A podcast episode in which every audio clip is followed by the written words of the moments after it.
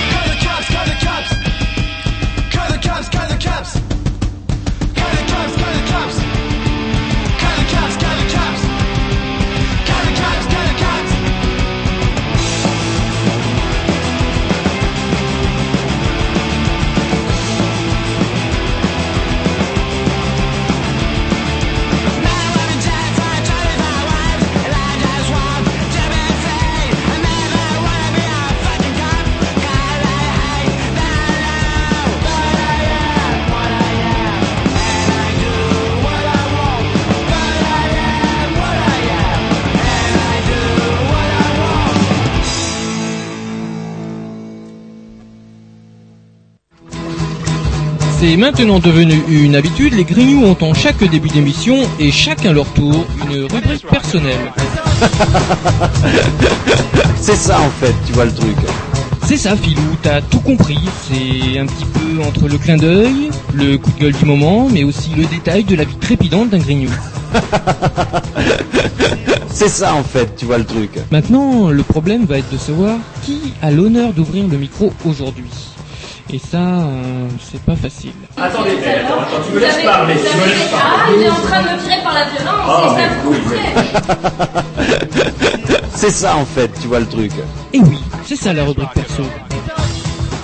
Et ce soir, on va commencer avec la rubrique à Jean-Loup. Ah oui, comme par hasard, là, le... Oh, sans déconner.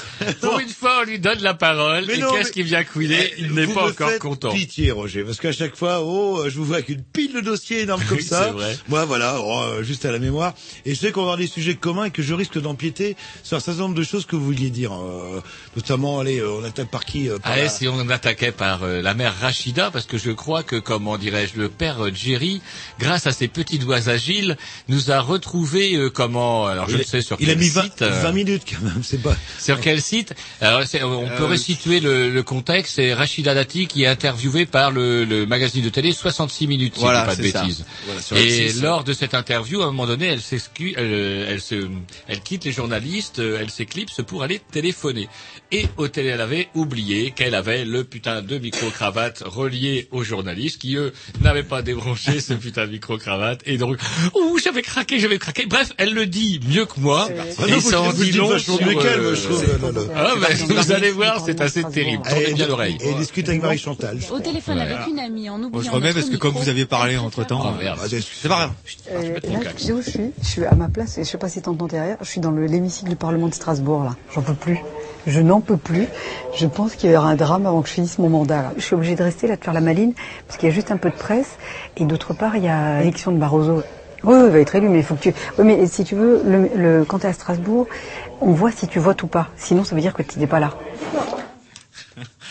Eh oui, c'est une non, non, non, catastrophe. non, non, une femme au bord de la crise de nerfs. Le... Ouais. Non, non, mais attendez, moi je la plains à la pauvre, elle va, elle va craquer, elle va craquer. Alors, Exilée à Strasbourg, ça vous plairait, vous? Se pose la question de savoir était-elle obligée d'aller à Strasbourg? Elle est quand même déjà maire de je sais plus quel arrondissement de Paris. Je pense que quand même Paris c'est autre chose qu'un petit village. Donc du coup on peut se dire que ne serait-ce que maire dans, dans maire de son arrondissement, elle a suffisamment de boulot à s'occuper plutôt que d'aller euh, se faire chier justement comme elle le dit la pauvre il va y avoir un drame. Il va y avoir un drame. On la voit, comment dirais-je, enfoncer ses ongles ripollinés dans le, comment dirais-je, dans le, vous savez, dans le vernis des bancs de Strasbourg. Et je crois qu'on leur a mis des bancs en ferraille, un truc, ça fait très poche. Et c'est pour ça qu'elle est pas à l'aise, la Rachida. Et c'est assez pitoyable. Et de trouver en plus dans le putain de journal gratuit métro qu'on pourrait remplacer par, on remplace, euh, on garde le trop et puis on donne euh, Sarko. Tiens, ça pourrait. Et là, on voit. Comme vous y il existe quand même une presse euh, libre et indépendante sûr, comme les journaux gratuits. Et donc du coup, dans ce journal-là, il y a une espèce de micro-trottoir représentatif de quatre personnes de la population française. Sur les quatre, il s'en trouve trois pour dire oui, euh, ce n'est pas parce qu'elle a ses nerfs qu'elle est forcément une mauvaise représentante de la classe politique française, voire même de l'UMP. Bref. Ces couillons-là n'ont toujours rien compris, continueront à voter pour ces mêmes escrocs qui, on y vont pour la gamelle, quoi. Et puis, ce côté euh, pitoyable, oh, ça se voit. Ici, si on vote pas, ça se voit. Et c'est vrai que c'est pas comme en France où un, des- un sénateur bedonnant peut, entre deux siestes, complètement se gourer en votant pour tous ses potes. Parce que je vous posais la question, comment un bonhomme tout seul a pu faire? Mais non, il, il vote avec des couleurs. Et comme il était daltonien, ou je sais pas, un truc comme ça, il a inversé Bref. les couleurs, quoi. là. Voilà. Et il votait pour tous ses potes qui, eux, n'étaient pas là. Et chez nous, le Sénat, c'est bien, ça se voit pas. Et euh, le- la chef, je sais plus, celle qui assistait au vote, qui était socialiste, et ben, elle leur a bien baisé la gueule en disant, bah, on revote pas. Bah, et Géry, pas d'accord. Alors pour vous, Jerry, il fallait revoter ça. C'est quoi cette embrouille? Ah, bah, qu'est-ce qu'il nous fait, Géry? Des blancs techniques, des machins, on lui parle, il nous écoute pas, c'est dingue, ça, là, le- Non, mais vous Il est vieillissez, amoureux, et vous il est vieillissez. amoureux ce non, non, soir. il vieillit mal, je trouve, il Non, mais vieillit très mal. excusez-nous, on prépare euh, ce que vous demandez, donc Oui, mais on peut vous pas êtes tout faire. hein. Attentif à ce qu'on dit. Alors Voilà, bref, c'est- euh, vous, vous étiez plutôt choqué par les socialistes qui proposaient de revoter, de- de- de- justement, de ne pas revoter si les sénateurs UMP 1 ne sont pas là. Exactement. Deux, ils donnent les clés de leur pupitre à un demeuré. Merde, tant pis Non, pour mais ils eux, sont quoi, pas là pour dire. faire les, les gamins, on croirait une cour de récré dans le primaire. euh, ah bah non, tu l'as fait trop tard, euh, Bah, tant pis pour ta exactement, gueule. il a euh. fait trop tard. voilà. Bah non, mais faut pas arrêter. On l'a est, fait trop tard, on c'est n'est pas là pour. euh, euh, Enfin, ils sont là pour faire avancer le pays, pas pour faire euh, leur euh, leur. Alors, ils sont là pour de faire avancer le pays. Là, vous nous intéressez. euh, non, mais là, parce vous- qu'ils sont combien là pour faire avancer le pays? Il me semble que quand même, de temps en temps, vous allez au travail, vous, Jerry. Et que lorsque vous n'allez pas au travail, il se trouve que vous n'êtes pas payé. Ou alors vous êtes en congé, ou en reteteux, ou à un de ces multiples, Ou en arrêt- euh, a- ou en maladie, à ces euh. multiples avantages de la vie des salariés modernes. Excusez-moi. euh, Bref, quand même, la plupart du temps, vous êtes là-bas. Or, il se trouve que les sénateurs pourraient se permettre du coup de ne pas être là, qu'un quelqu'un entre deux siestes se gourre en tournant les mauvaises clés ou en appuyant, parce que ça c'est déjà arrivé, je crois que c'est la Chambre des députés où c'est un système de clés, et là apparemment c'est encore plus simple, c'est des boutons.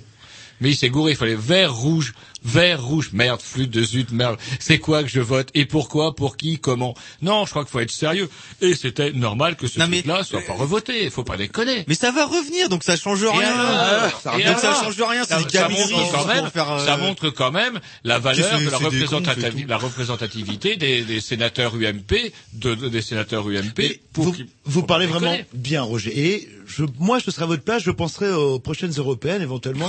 vous pourriez euh, vous euh, représenter pour parler, justement, comme vous le faites, des, des petites gens, etc., etc. Et on vous enverra le mardi, le mercredi à Strasbourg. Oh, et putain. Rennes-Strasbourg, il faut au moins deux jours pour y aller. Ah, vous, alors vous, la Rachida, c'est pareil. Vous, la Rachida, vous, Non, vous la plaignez. On l'a pas obligé non plus. Ah, Euh, quand même. quoi, là, le- Une autre, un autre qu'on n'a pas obligé, et par contre c'est assez surprenant, c'est le camarade Berlu. Avec, euh, il ne l'a pas eu, la Berlu, lui, en recevant une espèce de statuette géante, boum, sur la Ouais, qui a gueule. représenté, je sais plus quelle église ou euh, quelle. Ça avait l'air Ouais, lourd, toujours. alors, donc c'est assez stupéfiant. Moi je croyais quand même qu'on avait des services, enfin que ces gens-là avaient des services de sécurité un peu vaguement efficaces. Et en fait un vague tordu à 5-6 mètres de, du berlu, hop que je te projette la statuette et boum sur la gueule du ça. C'était dans un meeting, et c'est vrai que notre président, quand il est dans, dans un meeting, déjà, euh, bah, le quartier, pff, que dis-je, la ville est bouclée, et dans le meeting, il y a que des gens qui euh, sont encartés UMP pour, euh, pour être sûr qu'il n'y ait pas de souci. Et d'ailleurs, il n'y a jamais de souci, tout le monde applaudit. hein. Sauf à Saint-Lô, où effectivement notre vénéré président s'était fait un petit peu, comment pourrait-on dire, molesté verbalement? Euh, C'était assez dantesque. Et comment, par contre, déjà que j'avais cru remarquer quand même que notre président et même notre premier ministre, qui a fait un voyage récemment à Brest, et même des élus UMP du coin s'étonnait quand même que est-ce qu'il y avait vraiment besoin de bloquer Brest pendant 24 heures parce que Monsieur Fillon venait faire pipi à l'Arsenal ou dans une autre usine qu'il faisait visiter. Bref, Ce sont des gens importants, Roger. oui, mais pourquoi bloquer la ville? Alors quand on voit qu'ils bloquent la ville, ils n'ont pas encore ramassé de, de statuettes bénites sur la gueule. L'exemple de Berlu que Sarko a dû faire revoir à ses services de sécurité. Oui, voyez comment ça s'est passé. Je ne veux pas voir quelqu'un à plus de 50 mètres, à moins de 50 mètres de moi. Les prochains meetings de l'UFP avec Sarko et Fillon promettent d'être un petit peu polissés. Un petit disque qui a peut-être engagé la, le, un deuxième gros sujet que vous vouliez aborder. euh, Ou alors, euh, Pas tout de suite, c'est pas, Pas prêt tout de suite. Bon, bah, dans ce cas, allez-y, Roger. Vous pouvez tenir des heures et des heures, sans C'est problème. moi qui vais passer un morceau. Alors qu'est-ce qui se passe? Bah, dites-nous, Non mais on voulait quoi pas passer, euh, on voulait en passer un euh, tout à l'heure, mais on l'a pas trouvé. Donc, Ah bah, euh, Vous l'avez pas trouvé. Non, mais... mais, en fait, la chanson qu'on a vue, c'est qu'elle est, in- elle est interdite. Il a- C'est vrai Oui, il a refusé. Bon Ah bref, ouais. on va passer un autre morceau. non, mais, euh, eh, vous êtes vraiment nuls ce soir. Excusez-moi, les gars. mais alors, Ouais. Et d'ailleurs, pour l'année prochaine, si vous êtes jeune, dynamique, euh, en bonne santé, etc., les Grignoux cherchent, pas les techniciens, hein, les stagiaires, euh, techniciens qui seront formés, euh, Sur le tas. sur le tas. Vous envoyez un mail.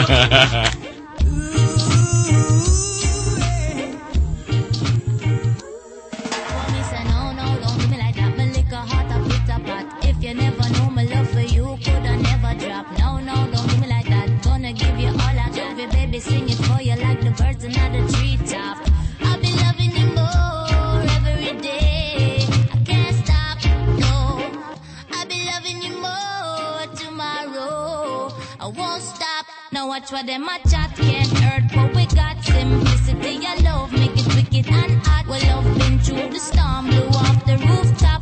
But this a love strong like you sent on the track. I'm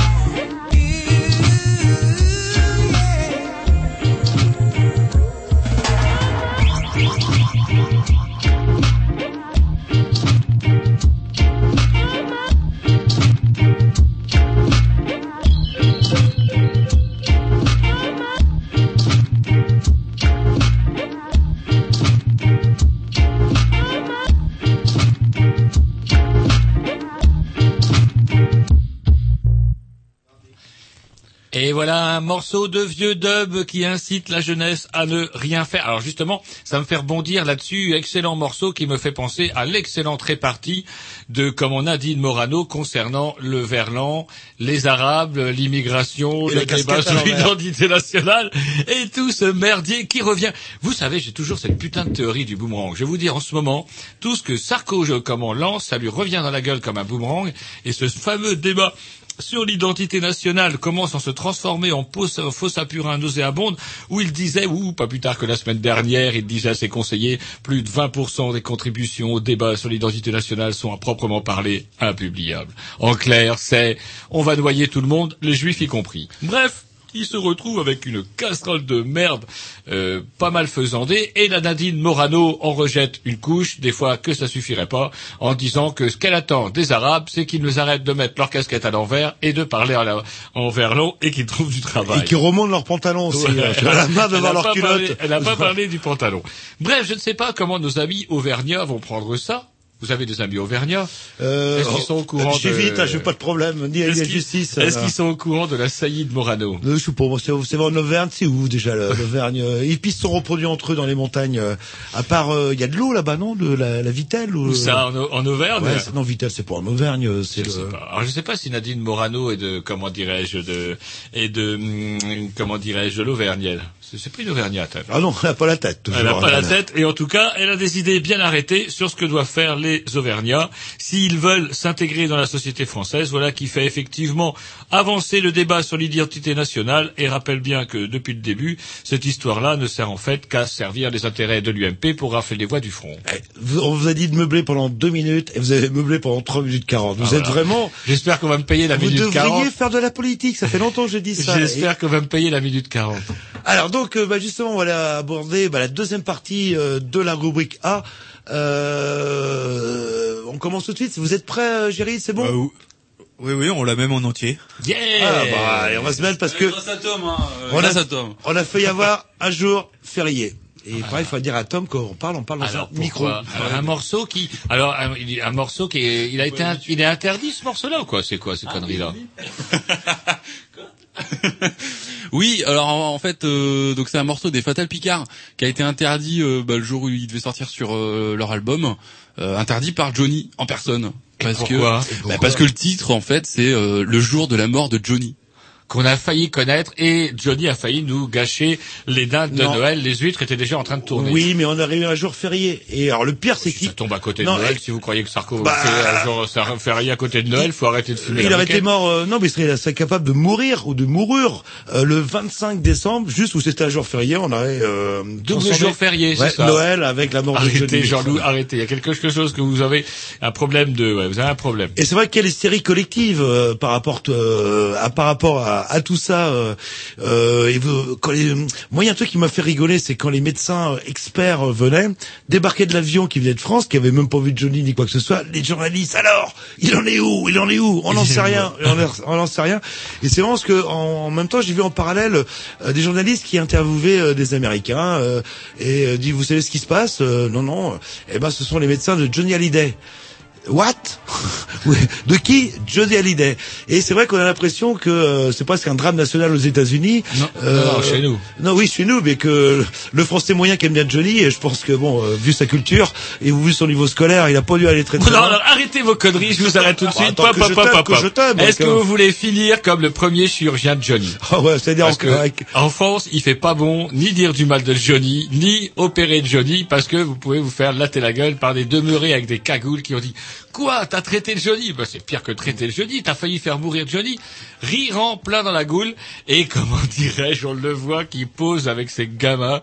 Il allait chercher ses gamins à l'école, et il prend une danse avec des affreux, avec une cagoule sur la Et alors, tête. ce qui est rigolo aussi, c'est euh, bon, euh, au début ses enfants et ses femmes qui sont venus.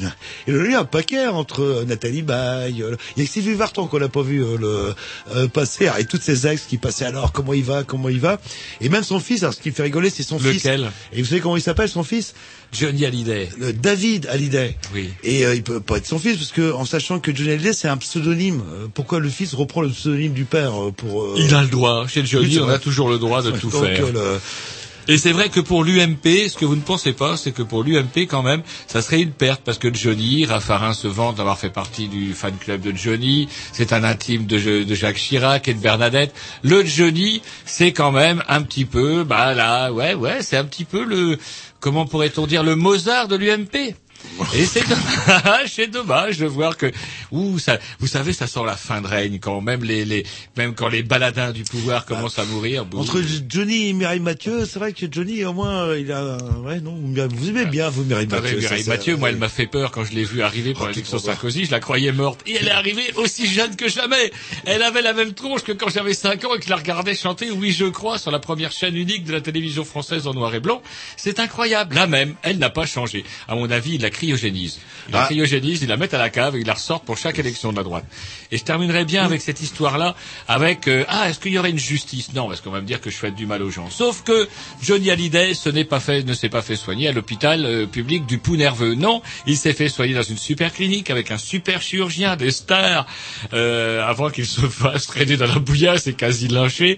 Eh bien, non, même là-dedans, on trouve des staphylocoques dorés. Ah alors autant vous faire euh, opérer chez euh, l'hôpital Bah oui. Pouilleux-les-Oies, et Bah puis comme voilà. ça vous êtes Et peut-être là, pas plus de chance Et ça se trouve, que- vous aurez moins de chances de Ouais, choper, et quoi. payer cher pour se ramasser des staphylocoques. Alors j'en ai parlé avec une avec un membre féminin de, de, de la santé, pas plus tard que vendredi dernier. Il me dit oui, mais souvent quand les malades arrivent, euh, ils ont eux-mêmes leur staphylocoque. Quoi que ça allait me raconter que le Johnny serait arrivé pour staphylo Non, faut pas déconner. le Johnny, il est Et, propre. et en plus, comme la, la, la, la tournée va être annulée, donc du coup, euh, qui c'est qui va payer les frais? Et il y a des Les frais quand même, quoi. Les assurances. Et le but des assurances, c'est bien, c'est justement de pas assurer. Donc ils vont se retourner contre le chirurgien qui apparemment est irréprochable dans son opération. Et le staphylocoque euh, doré, il vient d'où? De l'hôpital, qui se retrouve est public, quoi que ça m'étonnera. Non, non, non, non, c'est hein, privé, je le voyais dans un, Vous un rigolez. hôpital, Vous euh, aux urgences, en train de trois heures. Non, mais je sais pas. Il paraît que Johnny est, pr- est proche du peuple. euh, Enfin bon, bref, tous ces cons-là qui croient ça. Non, non, il va quand même dans un Comme les footballeurs. Johnny est au pauvre ce que les footballeurs sont Oui, c'est aussi. vrai, ouais, c'est ça- le même. Ça les fait rêver. C'est. euh, Et justement, Alors, une chanson euh, de Ce morceau interdit. Vous l'avez, euh, vous l'avez dégoté. Ouais, ouais, ouais, on a retrouvé ça sur internet. Euh, ben on va voir ce que ça donne. Hein. Oui, c'est parti parce que c'est dit. la sauce parce que là. Il y a 3 minutes, euh, 3 minutes 30, je crois. Et c'est Fatal Picard. Voilà, oui. Eh ben c'est bien.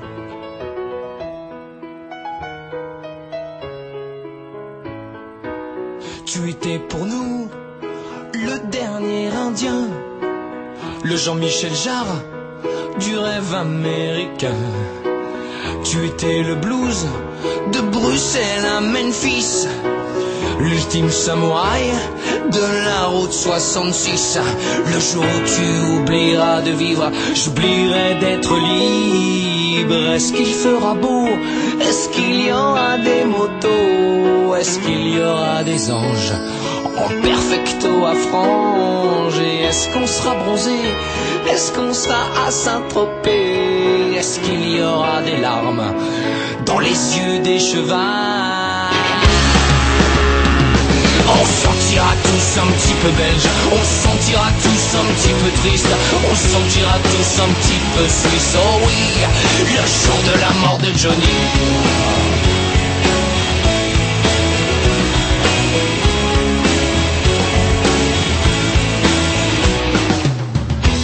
Cet homme, faible et merveilleux, la dernière idole des jeunes devenus vieux. Est-ce qu'on évitera la bagarre de sosie pour tenir la nuit, la dernière de Johnny? Est-ce qu'on sera en noir? Est-ce qu'il y aura de l'espoir? Est-ce que l'ange Gabriel aura brûlé ses ailes? Est-ce qu'il fera gris? Est-ce qu'on verra Tennessee? Est-ce qu'on pleurera des larmes en lisant les journaux? Sentira tous un petit peu belges, on se sentira tous un petit peu tristes, on se sentira tous un petit peu suisses. Oh oui, le jour de la mort de Johnny. Le jour de la mort de Johnny.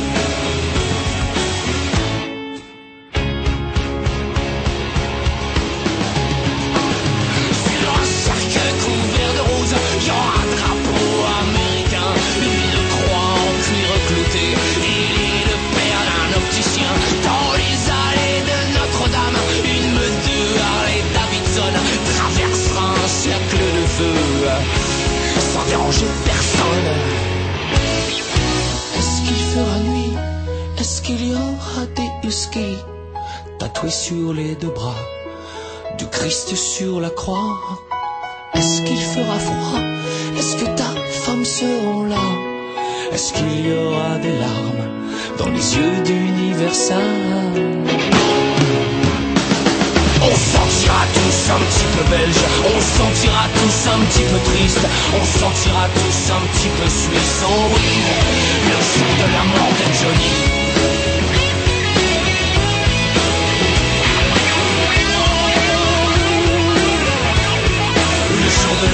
La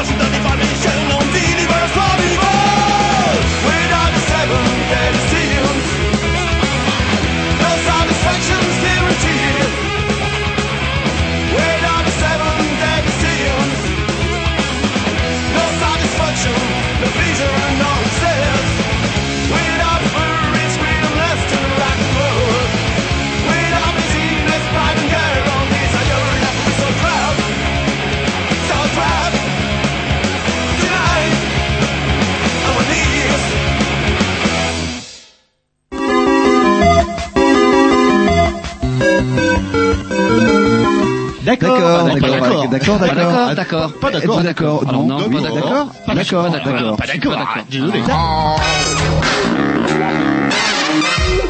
C'est la rubrique Attention, pas d'accord. Ouais, d'accord ou pas d'accord ou coup de gueule, ça Ou dépend coup de des gueule fois. qu'on aurait largement préféré comme que vous mais- auriez largement préféré, mais euh, de toute façon, il écoute plus personne. il Tout écoute le monde s'en euh. fout. Votre petit, il est en train de faire le con dehors sous prétexte qu'on vient fermer la porte nez. Il tapote avec ses petits poings durs.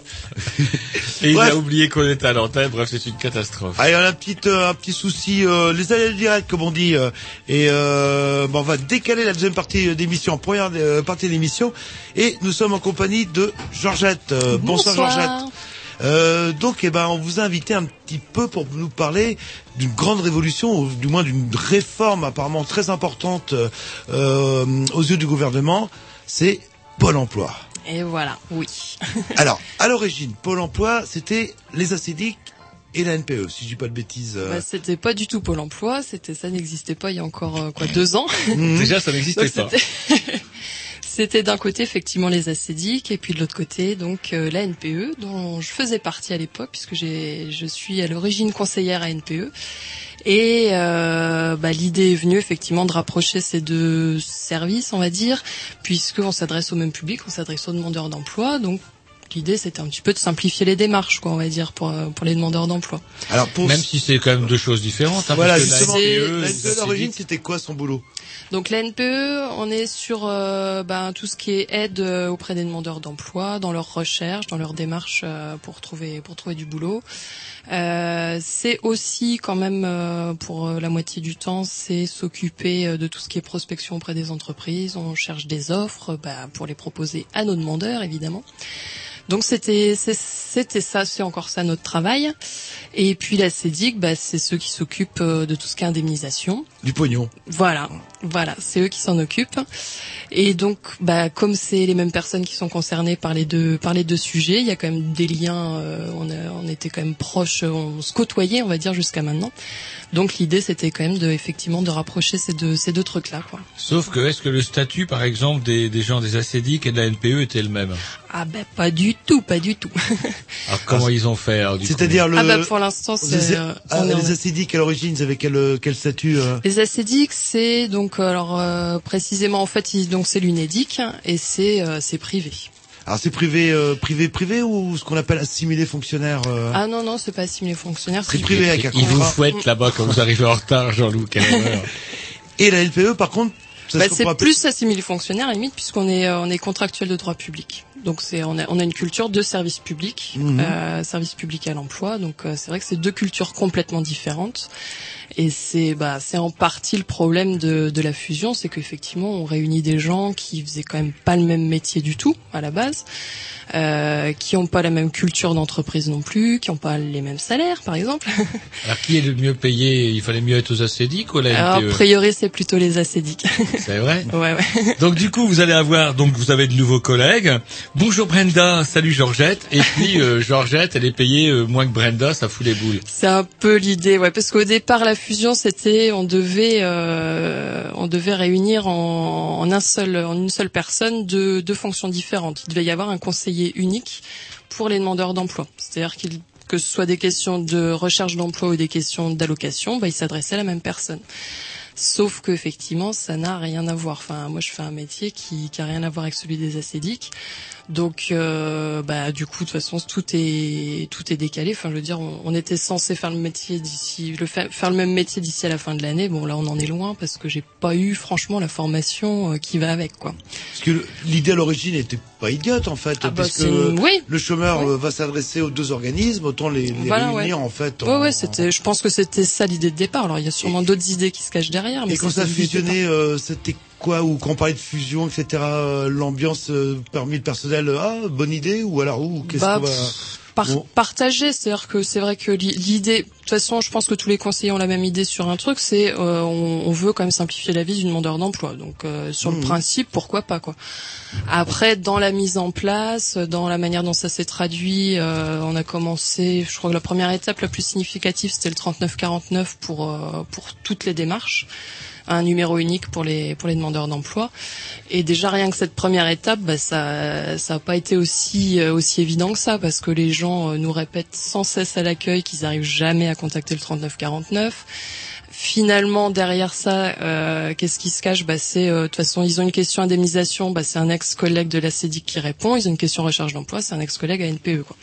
Donc ça change pas grand-chose euh, au les final. locaux, mais... Euh, Bah même pas parce que c'est une plateforme téléphonique. Donc euh, moi quand je fais le 39, que- quand je fais ce qu'on appelle APST, euh, plateforme service téléphonique, je crois, euh, je me retrouve, je suis dans mon agence. Donc je suis pas, je côtoie pas forcément mes collègues à ce moment-là, quoi, pas du Mhm. tout. Donc bon, sur le principe, c'est vrai que c'était pas, ça, s'est pas traduit par une simplification pour les demandeurs. Par exemple, moi avant, quand j'étais à NPE, un demandeur voulait me contacter, il avait un numéro direct, une ligne euh, de fixe euh, qui, qui, qui était, qui appartenait à l'agence. Donc il avait un problème sur son dossier, il m'appelait, je l'avais en direct.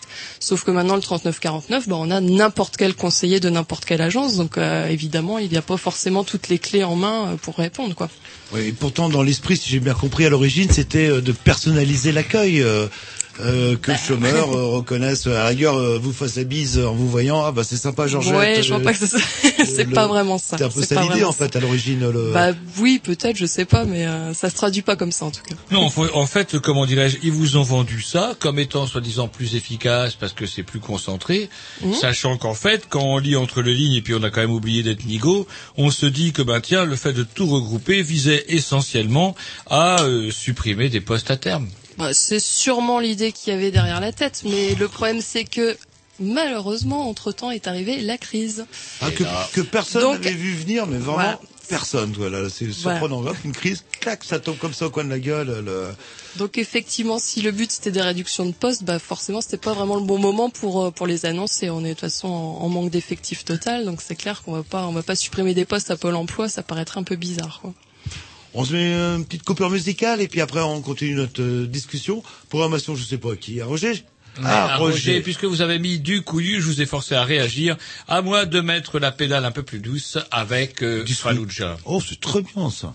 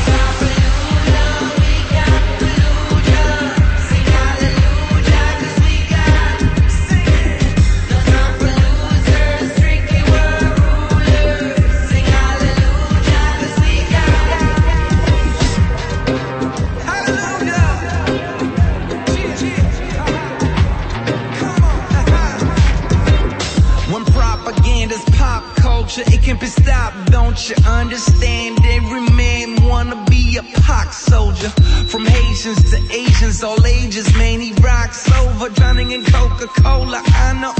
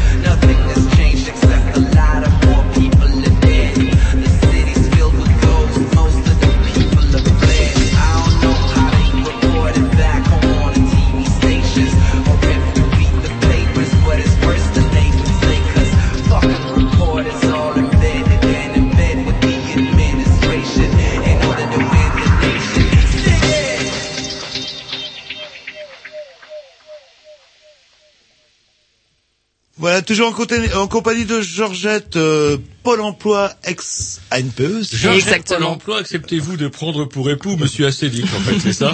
C'est un peu ça l'idée, ouais. Et donc on parlait bah, cette réforme de fusion. Bon, euh, apparemment sur le papier l'idée était pas mauvaise. Et euh, pourquoi ça foire en fait a priori, l'idée était pas mauvaise. Pourquoi vous trouvez que l'idée était pas Bah, mauvaise au moins le chômeur euh, et euh, au niveau de sa, de son comment son euh, bilan carbone et ben quand il va dans un seul endroit ça évite euh, d'aller euh, sud sud sud nord pour faire exactement la même démarche et pourquoi ça marche pas alors? Est-ce que ça a été euh, euh, trop rapide Euh, est-ce qu'on euh, on a dit euh, aux gens du jour au lendemain hop c'est comme ça c'est pas autrement? Bah c'est- oui, c'est un- c'est un peu ça, c'est que ça a été un peu vite. C'est-à-dire que, euh, comme je disais tout à l'heure, on a deux métiers complètement différents. Euh, moi, quand j'ai intégré la NPE, j'ai eu à peu près, ouais, j'ai eu six mois de formation avec euh, des alternances, formation et puis après euh, mise en pratique sur le terrain, on va dire. Euh, donc six mois pour apprendre ce que je sais à peu près maintenant, ce que je maîtrise. Et les, les bah, c'est pareil. Je crois que j'en avais discuté avec des collègues. Ils ont six mois de formation pour apprendre les bases. Bien sûr, Mhm. après c'est le métier qui, qui permet de, de, de faire entrer tout ça. Et on était censé donc pour qu'il y ait un, référent unique pour un demandeur d'emploi, bah il faut qu'il maîtrise les deux. On est d'accord. Donc euh, moi je j'ai eu trois jours de formation pour le pour apprendre le métier euh, des acédiques. Donc autant dire que c'est juste apprendre des notions, savoir un vous petit peu. apprenez comment ça- peut-être vite euh. Oui c'est ça. On est on est très très fort. On est Ça très, montre très aussi peut-être euh, l'estime dans laquelle il portait le, le travail des gens des Acédiques. Il y a peut-être un peu de ça aussi. Ouais. Parce qu'en trois jours, allez, en trois jours, il va Mais, faire son boulot. Pour avoir vu un petit peu euh, pendant ces trois jours ce qu'il faisait, franchement, j'ai pas trouvé ça simple, quoi. Surtout que quand c'est quand même un métier de chiffres. Euh, Nous, on est plutôt un métier bah, sur le, le, le dialogue, enfin voilà, Relations on est, euh, humaines, relations euh, humaines, exactement. Ouais, puis l'orientation, Donc euh, voilà, on n'a pas forcément. C'est vrai qu'au départ, on passe pas un concours pour bosser à la NPE en se disant, euh, tiens, euh, ça me dirait bien de faire un peu de maths euh, au boulot, quoi. Donc c'est vrai que les trois jours de formation n'ont pas été suffisants. Euh, on ajoute à ça, bah, évidemment, là depuis euh, depuis euh, un an et quelques, on est euh, en pleine crise, donc une surcharge de travail énorme. Euh, maintenir la fusion en- en- dans cet état-là, c'était pas évident parce que on devait. euh, Enfin, je pense que la priorité c'était quand même d'inscrire les gens, de faire, de calculer leurs indemnisations. Donc, quand on partait euh, pendant trois jours en formation, alors qu'on savait qu'on avait euh, des gens qui nous demandaient euh, x x choses qui étaient quand même urgentes, c'est vrai que c'était un petit peu délicat, quoi. C'était pas forcément le bon moment.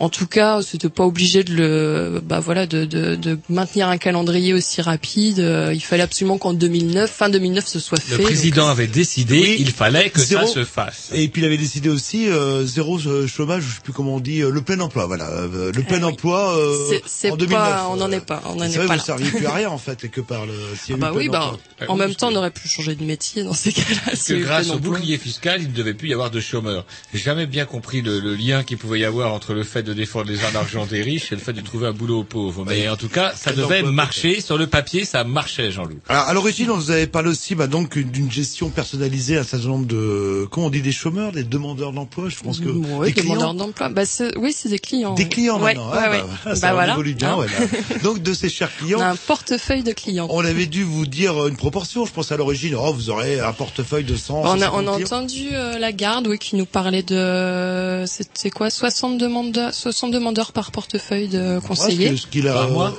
Euh, alors il y avait possibilité pour ceux qui, qui ont besoin d'un suivi un peu plus régulier, c'est-à-dire des gens qu'on voit plus souvent. Euh, pour ces conseillers-là qui s'occupaient que des, des gens vraiment en difficulté, c'était 30, euh, 30 demandeurs par portefeuille. Ce qui était plutôt Là, correct. euh, c'est séduisant, ça. Ce là, qui était plutôt sympa. C'est ce que j'ai d'ailleurs connu un petit peu au début quand je suis arrivée à l'agence. Pourtant, ça fait pas très longtemps que j'y suis, mais j'étais dans une agence où ça, où, qui était plutôt privilégiée. J'avais, oui, 70 personnes à voir euh, tous les mois. Donc, plutôt gérable, quoi. C'est-à-dire qu'on essaie d'aménager un petit peu les entretiens. Si c'est des gens qui sont débrouillards, on fait un petit point par mail ou par téléphone, ça suffit. Donc, ça se passait plutôt pas mal. Mais c'est vrai que maintenant, on est loin de, de ce compte-là. Alors, vous êtes à combien, là, au jour d'aujourd'hui, à peu près, de, dans votre Euh, bah, grosso modo, je dois recevoir chaque mois 150 personnes, 150 Ah ouais, quand même, ouais, là, le- Et ça, c'est officiel ou c'est parce que euh, c'est la situation à Rennes qui veut ça C'est oh, bah, c'est c'est très variable selon les, les régions, mais je pense qu'on va, euh, je, ouais, je dirais entre 100. Je crois qu'il y a même des agences où il y a 300 demandeurs par euh, par conseiller. Donc, impossible de les connaître personnellement. Oh, bah, non, profil, évidemment, euh, évidemment. je non. comprends pas. On a pourtant un président hyper réactif. Comment se fait-il qu'il n'a pas embauché à tour de bras dans un secteur en pleine expansion? Toujours parce que le il y a eu des fiscal. embauches, il y a eu des embauches, il y a eu 1800 recrutements. Attention. Ah bah voilà, au moins la crise, ça- ça crée de ça- l'emploi, ça là. a là. carrément réglé le problème. Non, mais c'était oui, c'était c'est c'est effectivement on a eu quelques recrutements, euh, je sais plus en cours en cours d'année là, mais c'était c'était loin du compte quoi. Donc au lieu d'être DRH du PS, il ferait mieux d'être DRH de Pôle Emploi, non Déjà, peut-être. Ça serait déjà qu'il s'occupe un petit peu de nettoyer ses propres écuries, parce que c'est quand même ou ses propres chantiers. On n'entend plus de parler de l'Union de la Méditerranée non plus. Bref, c'est un autre débat. Et donc, du coup, ça y est, vous êtes marié et bien marié, apparemment. C'est fait. Euh, vous avez des, vous avez, on vous a déplacé. Comment ça se passe Euh, On a créé de nouveaux bureaux? Euh, bah il y a euh, oui il y a des sites mixtes en fait hein, qui sont qui sont créés. Alors je crois que normalement tout devait être fait euh, d'ici à la fin de l'année. Bon on n'est pas on n'est pas tout à fait euh, rendu là. Je pense qu'il y a la moitié sur, toute la France il y aura la, moitié des agences qui sont des sites mixtes et puis ça va se faire je pense assez rapidement derrière quoi. Mais bon, après, je sais pas. Euh, c'est encore un peu tôt pour voir comment ça va se passer, si ça va être vraiment euh, une plus-value pour le demandeur d'emploi. On peut imaginer que oui, quand même. C'est-à-dire, il se déplace à un endroit, il peut parler de ses allocs et puis euh, et puis de sa recherche d'emploi au même moment. Ça peut paraître plutôt sympa, mais euh, on va voir. Et, euh, et qu'est-ce qui vous énerve alors actuellement? C'est quoi? C'était surcharge de travail? C'est le bordel ou vous vous sentez pas compétente euh, dans le sens euh, bon allez euh, relations humaines ça va bah euh, calculer euh, les droits et compagnie je suis un peu paumé. euh, Bah, c'est ouais, il y a, y a entre autres le fait euh, à partir du moment où on s'est appelé Pôle Emploi, les gens dans leur tête, ils allaient dans n'importe quelle agence et ils avaient la réponse à leurs questions. Donc c'est vrai que ça c'était loin, c'était loin d'être le cas et euh, c'est quand même assez désagréable en fait d'être par exemple à l'accueil, de recevoir des gens qui viennent pour poser des questions sur leurs indemnisations et puis bah, de se sentir toute bête parce que euh, parce qu'on n'a pas la réponse, que même si on a un début de réponse, bon, on préfère pas s'engager pour pas dire de bêtises parce que c'est une question d'argent donc c'est important. Donc c'est vrai que c'est ça fait partie des choses un peu euh, un peu énervantes euh, au quotidien euh, sur le boulot quoi. Et les conditions de travail, est-ce que vous pensez euh, honnêtement faire correctement votre travail là Du coup. Du coup aujourd'hui. Du coup. Ou est-ce Bah- que vous bricolez, euh, vous gérez l'urgence comme vous pouvez ou euh, Bah sur oui sur pour euh, la réception des demandeurs d'emploi à partir du moment où j'en ai 150 c'est clair que je fais euh, que je, je fais au plus pressé que je suis obligée de faire des choix euh, comme je les reçois pas tous sur un mois 150 c'est pas possible. Euh, j'ai essayé de regarder le dossier de voir s'il y en a qui ont plus besoin d'un coup de main que d'autres mais euh, on n'est pas à l'abri d'une erreur qu'on peut passer à côté de personnes qui ont besoin de notre soutien et puis qu'on verra pas pendant pendant deux mois peut-être quoi on sait pas Et est-ce qu'il est vrai aussi, vous parlez d'un renfort de personnel, euh, euh, j'ai cru entendre que euh, justement bah, des boîtes privées euh, assistaient un petit peu Pôle emploi euh, et étaient payées aux chômeurs en fait. euh, assister aux concurrencés. Et j'ai même vu une anecdote savoureuse dans je sais plus quel euh, journal où euh, justement une boîte privée chargée du placement des chômeurs recrutait donc du personnel et pour recruter ce personnel, vous savez où elle mettait ça Ces annonces sur le site Pôle Emploi. Pôle emploi. Vous êtes au courant Ouais, ouais, j'ai histoire entendu parler de ça. Et c'est une histoire vraie, c'est ça. Bah, a priori, oui, ouais, j'ai c'est entendu dingo ça. ça quand même. Bah ouais, c'est rigolo. Et donc ils se servent de vous. Oui, si vous pouviez nous trouver Ah, des petits oui. gars pour qu'on puisse vous concurrencer. Et la seconde arnaque de ces euh, euh, de ces sociétés un peu concurrentes de Pôle Emploi, c'est qu'en plus de ça- complémentaires. Ouais, on va dire Complémentaires, c'est que euh, ben, elles sont payées au nombre de chômeurs euh, placés, surveillés, contrôlés, encartés, etc. Et ils sont plus chers que Pôle Emploi en fait. Ah ouais, ouais. ils prennent plus cher à l'État que le Ouais, ouais, coût ça de Pôle coûte Emploi. plus cher effectivement. Ouais. Ça, c'est la plus, logique, j'ai euh, plus les chiffres en tête, mais c'est assez énorme en fait la différence entre quelqu'un qui va être suivi par Pôle Emploi et quelqu'un qui est suivi euh, chez un prestataire, c'est assez énorme quoi. Alors quel est l'intérêt de l'État justement de, de, de financer des trucs qui lui coûtent plus cher que ne lui coûte Pôle Emploi? Bah, ça lui coûte peut-être je plus cher demande. à court terme et moins cher parce que du coup, si on embauche des gens en CDI et compagnie, il faut les virer après. euh, Voilà. tandis que Ou là, peut-être que l'idée sous-jacente du système, c'est que la crise se résorbant grâce au bouclier fiscal, et bien du coup, euh, comment dirais-je, euh, bah, ces boîtes privées vont mourir des petits des petits rameaux desséchés, et puis bah tant pis, ils font autre et ils chose. iront à. Pôle Emploi qui sera reparti euh, pour fonctionner correctement avec 60, Avec 60 clients. dossiers voilà, euh, comme euh, non mais euh, euh, et donc en fait quelque part le chômeur a un prix ou un coût. Enfin le client, pourquoi je dis le client a, Ouais, ça a un coût. a un coût et un prix. Et vous par exemple si vous est-ce que vous touchez des primes par exemple si vous trouvez du boulot euh, sur Non, ces non, non, pas du tout. Non, non, c'est des, enfin, euh, si, il y a des primes, mais qui sont, qui sont calculées par agence, mais, euh, enfin, c'est pas, c'est pas très significatif, quoi. c'est- Ouais, c'est pas très motivant. Le- Non, non. Et en les noyant, les chômeurs, peut-être que ouh, mais ils viennent plus, ils viennent plus. Et du coup, ouais, parce qu'en plus de ça, on pourrait être tenté de radier. S'il y avait une prime, on pourrait avoir la plume lourde euh, sur la radiation. Juste- Ah ouais. Justement, une petite question, parce que il y a les chiffres du chômage. Il paraît qu'il y a plusieurs interprétations. Euh, On va dire qu'il y a tant de millions de chômeurs. Et en réalité, il y en a beaucoup plus. euh, C'est-à-dire bah, les gens qui ont été radiés, les sans droit, les... les, euh, Bah, c'est, ouais, c'est surtout, alors, moi, je connais pas la nouvelle classification, parce que maintenant, c'est des catégories, avant, c'était catégorie 1, 2, etc. Maintenant, c'est des catégories A. euh, B, C. Alors ça, j'ai pas, j'ai pas vu trop, euh, j'ai pas trop regardé un petit peu la différence, mais euh, en fait, c'est surtout, on peut faire varier les chiffres parce que euh, il y a les demandeurs d'emploi qui effectivement sont euh, n'ont n'ont pas du tout d'activité. Il y en a qui sont en activité réduite. Euh, donc quelqu'un qui bosse euh, moins de 78 heures va être dans une autre catégorie. Donc euh, il n'est pas forcément comptabilisé dans. euh, C'est vrai qu'il parle de catégorie A, B, C. Ouais, j'ai Ouais. entendu parler de ça à la radio. Mais je sais plus, je sais plus comment c'est. C'est-à-dire si je travaille euh, à temps partiel, en fait, je vais plus être considéré comme chômeur. euh, Bah, oui, si on prend, si on prend la première catégorie, ouais, ce serait, euh, tu serais pas considéré comme chômeur, effectivement, même si tu es à temps partiel et que tu veux chercher un autre, un autre boulot à côté, quoi. Et est-ce qu'il est vrai ou est-ce que c'est passé l'histoire euh, Allez hop, si je refuse trois boulots, euh, je suis radié? Ouais. C'est la réalité ou on en Non, parlait Si non, je non, refuse c'est- un c'est, boulot à euh, 200 non. km, radié. l'offre raisonnable. C'est pas que- possible de vérifier, euh, de, de vérifier ça, en fait. Mais Enfin, pourtant, vous on- connaissez vos, vos clients quand même. Vous en avez 200. Oui, je les connais les personnellement, je les vois euh, tous les jours, hein. Et cette histoire d'offres raisonnables, moi, ça m'a fait bondir. C'est-à-dire qu'au bout d'un aussi, au bout d'un certain nombre d'offres, comme disait Jean-Loup, vous refusiez, vous ne pouviez plus accepter ce que l'on appelait être une offre raisonnable. Bah, C'est-à-dire oui, il y avait des critères. euh, Si on était inscrit, de, si on venait de s'inscrire, en gros, on- au niveau du salaire et de, et de la mobilité, on pouvait, euh, le- un demandeur d'emploi, il peut dire, bah voilà, je veux tel euh, tel niveau de salaire et je veux travailler euh, pas plus loin que 30 km de chez moi. Et puis plus plus il est inscrit depuis longtemps, plus ces critères-là vont euh, vont à la à la baisse quoi. Et ça, ça existe, ça, c'est comment, euh, Ah, cette histoire-là. Ça existe, mais on va dire que c'est quand même à la main du, du conseiller. Euh, de, de, enfin oui, c'est c'est- c'est lui, c'est lui qui peut éve- éve- éventuellement euh, vérifier ça, mais c'est c'est quasiment impossible. Enfin, faudrait prendre chaque euh, chaque personne qu'on a pu voir, Ouais, regarder les ce offres, etc. une offre raisonnable, pas- quoi. C'est-à-dire que c'est un effet d'annonce politique, quoi. Sarkozy, on va imposer une offre Bah, raisonnable. Euh, les chômeurs, voyez, vous avez intérêt à bosser, on vous offre euh, une offre raisonnable. Et en fait, dans les faits, ça n'existe pas. Il y, a, il y a un truc que- qui est rigolo, c'est qu'en fait, si on se base sur ces critères-là, on imagine quelqu'un qui sort de, je sais pas, et qui a bac plus 5 et qui a jamais travaillé. Euh, on est censé se baser pour euh, pour le salaire minimum euh, pour le, le- sur lequel on va on va se baser pour lui proposer des offres. Comme il a jamais travaillé, on va se baser sur le SMIC.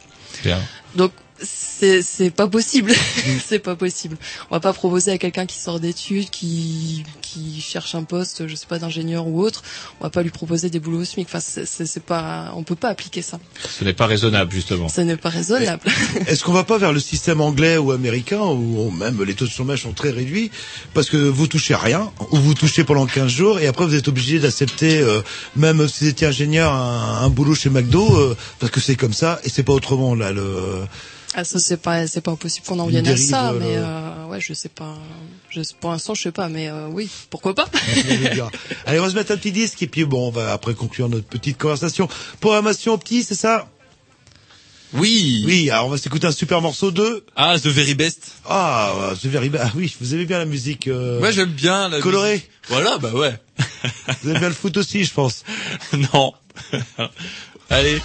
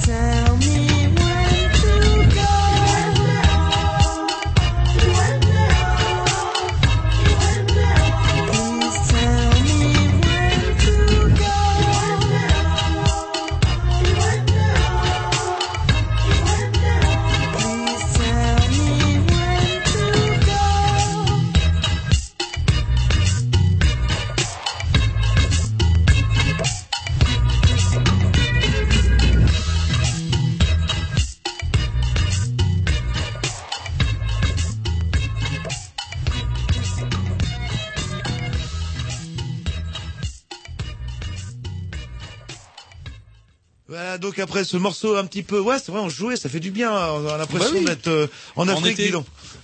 Ouais, et puis ça mélange, je crois, tout ça. Il y a des Ça. Africains, il y a des Danois et je sais plus trop des Anglais. Ah, c'est possible. Depuis possible. quand vous aimez les Danois Euh, depuis oui, le, depuis Copenhague, euh, peut-être. Depuis. Copenhague. Alors moi j'avais des petites questions à vous poser. Eh ben, justement, justement. Georgette, euh, puisque on vous tient encore. Euh, c'est Oh, rapport.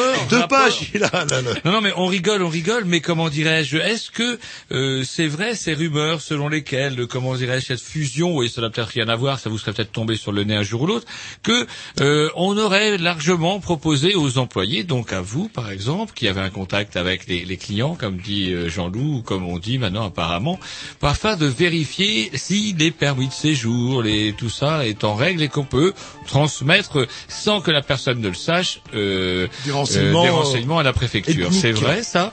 Ben, c'est vrai qu'on a eu effectivement une note là-dessus. Euh, ça a fait beaucoup réagir parce que c'est vrai que c'est quand même pas le but euh, de, de- de notre métier.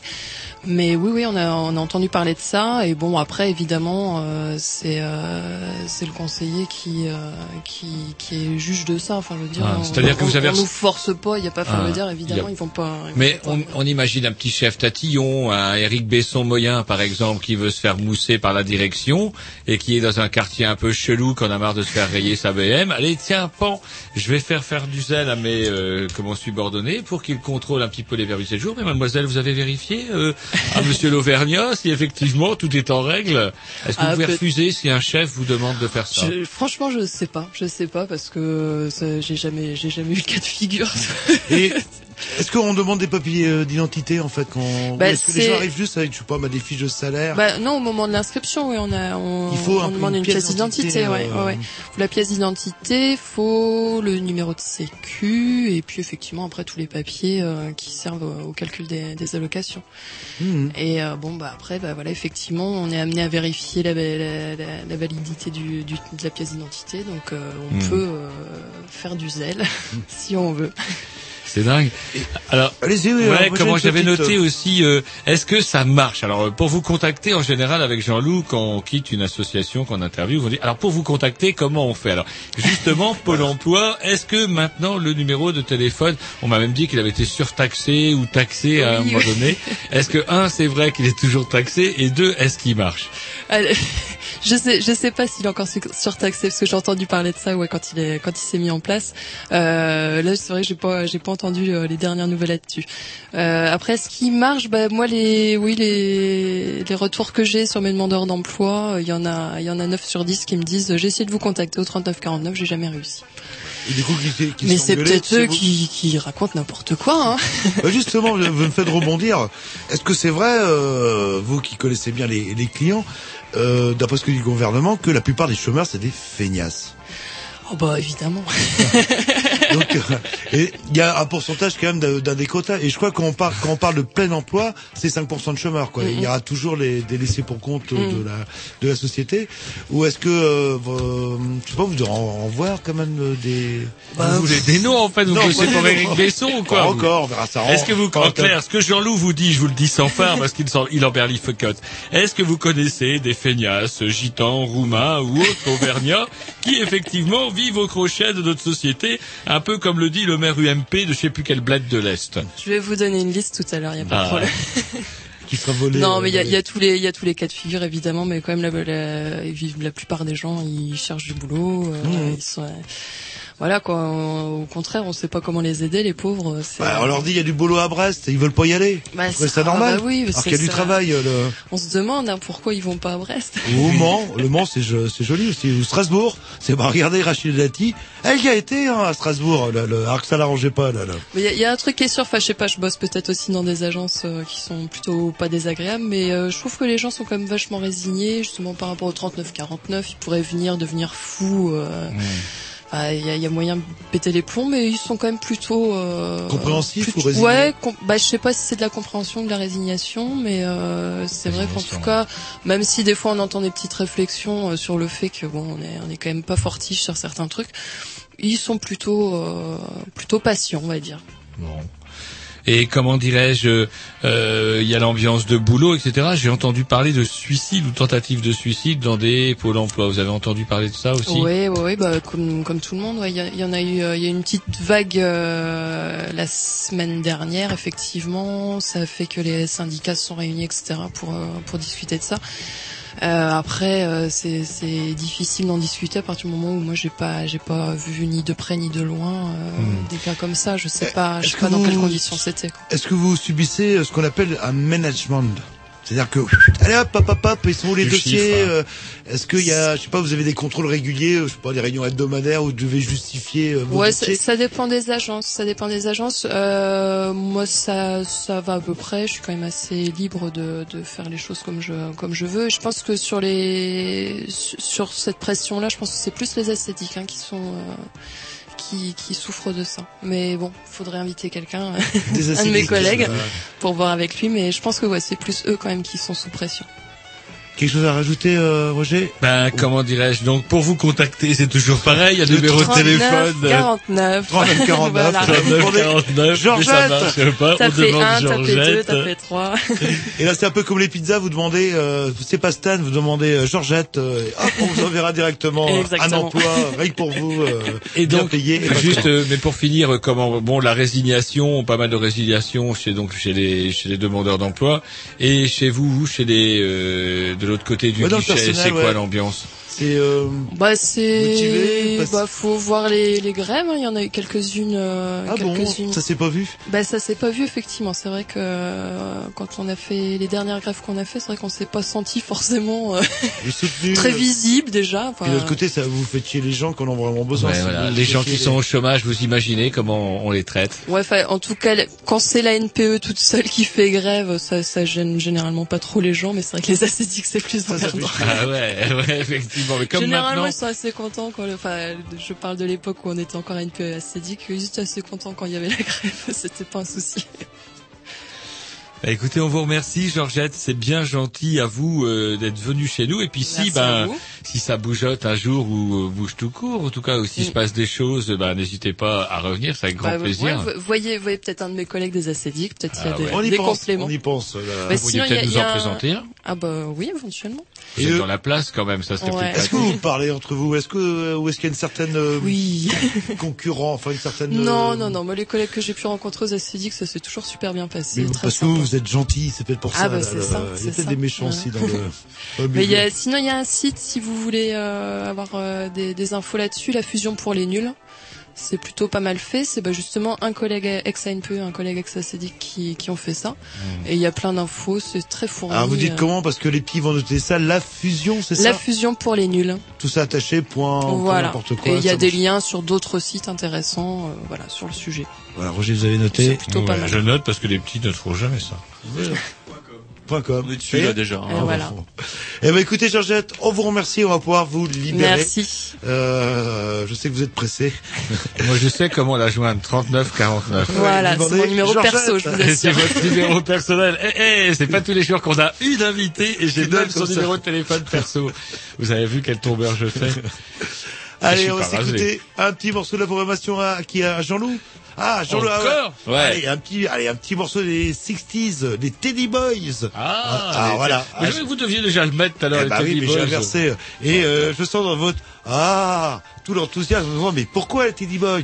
Tout simplement parce que ils À cause reprennent. de Johnny, une chanson de Johnny. Non, non, ils reprennent un grand interprète, euh, enfin semi-français. Charles Aznavour. Exactement, avec la reprise de Jezabel, qui est devenu un tube garage assez surprenant dans les années 60. C'est parti. Et l'original est vraiment d'Aznavour.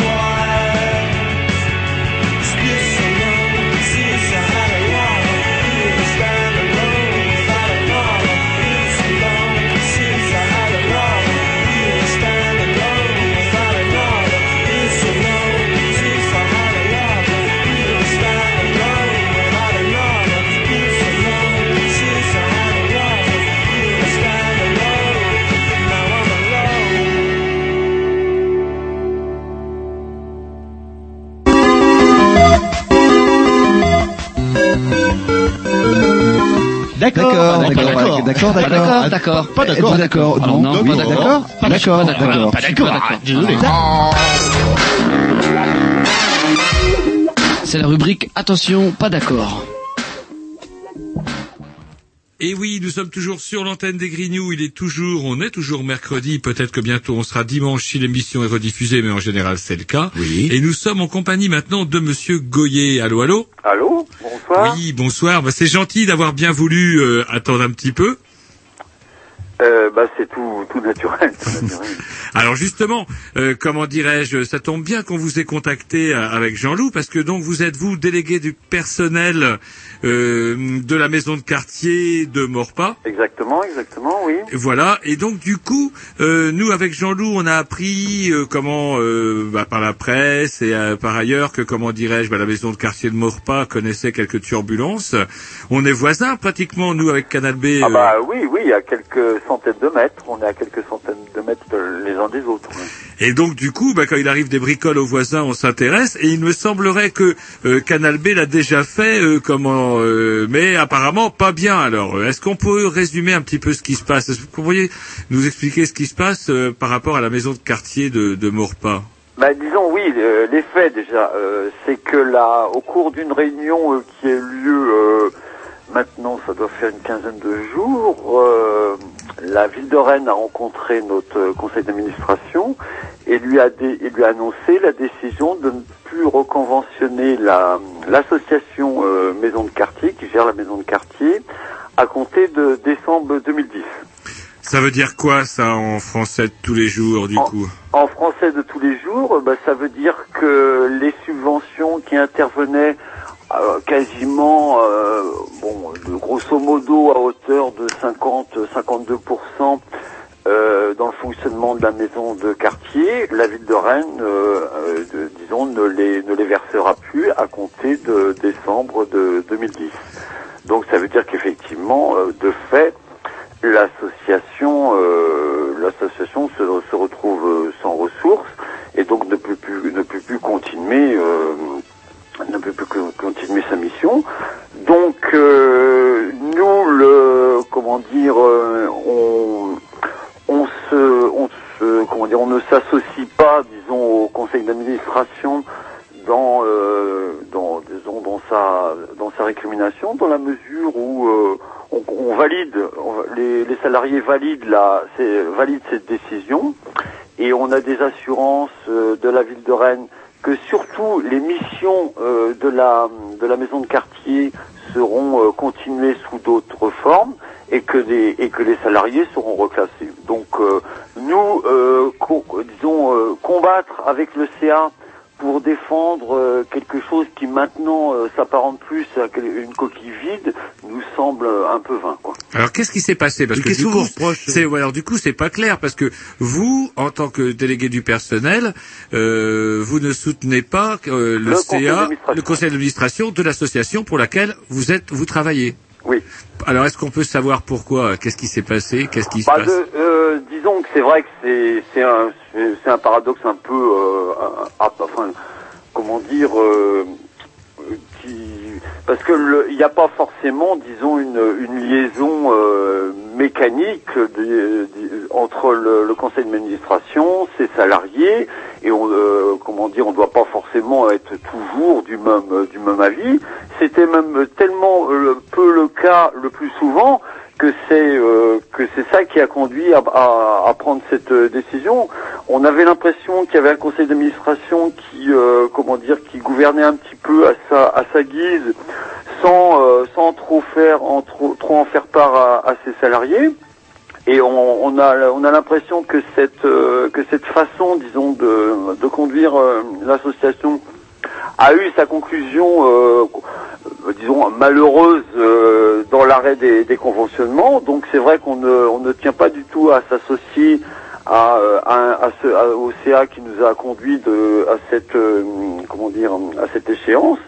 Et qu'effectivement, nous, ce, qui, nous, ce qui nous intéresse, c'est de pouvoir défendre les projets auxquels, auxquels on est attaché, voir suivant euh, suivant quelles modalités ils vont ils vont être prendre, ils vont être pris, comment on va pouvoir être associé à la reprise, disons, de cette, euh, enfin, euh, à, la, conduite de, cette reprise. Et euh, ce qui intéresse euh, évidemment aussi les salariés, c'est les c'est les c'est le reclassement, dans quelles dans quelles conditions et, et avec qui quoi. Voilà, parce que du coup, et c'est peut-être là que euh, à Canal B, lorsqu'on euh, il en a été parlé une première fois, on, euh, tout n'avait peut-être pas été saisi dans ce sens-là. Oui, oui, oui, oui.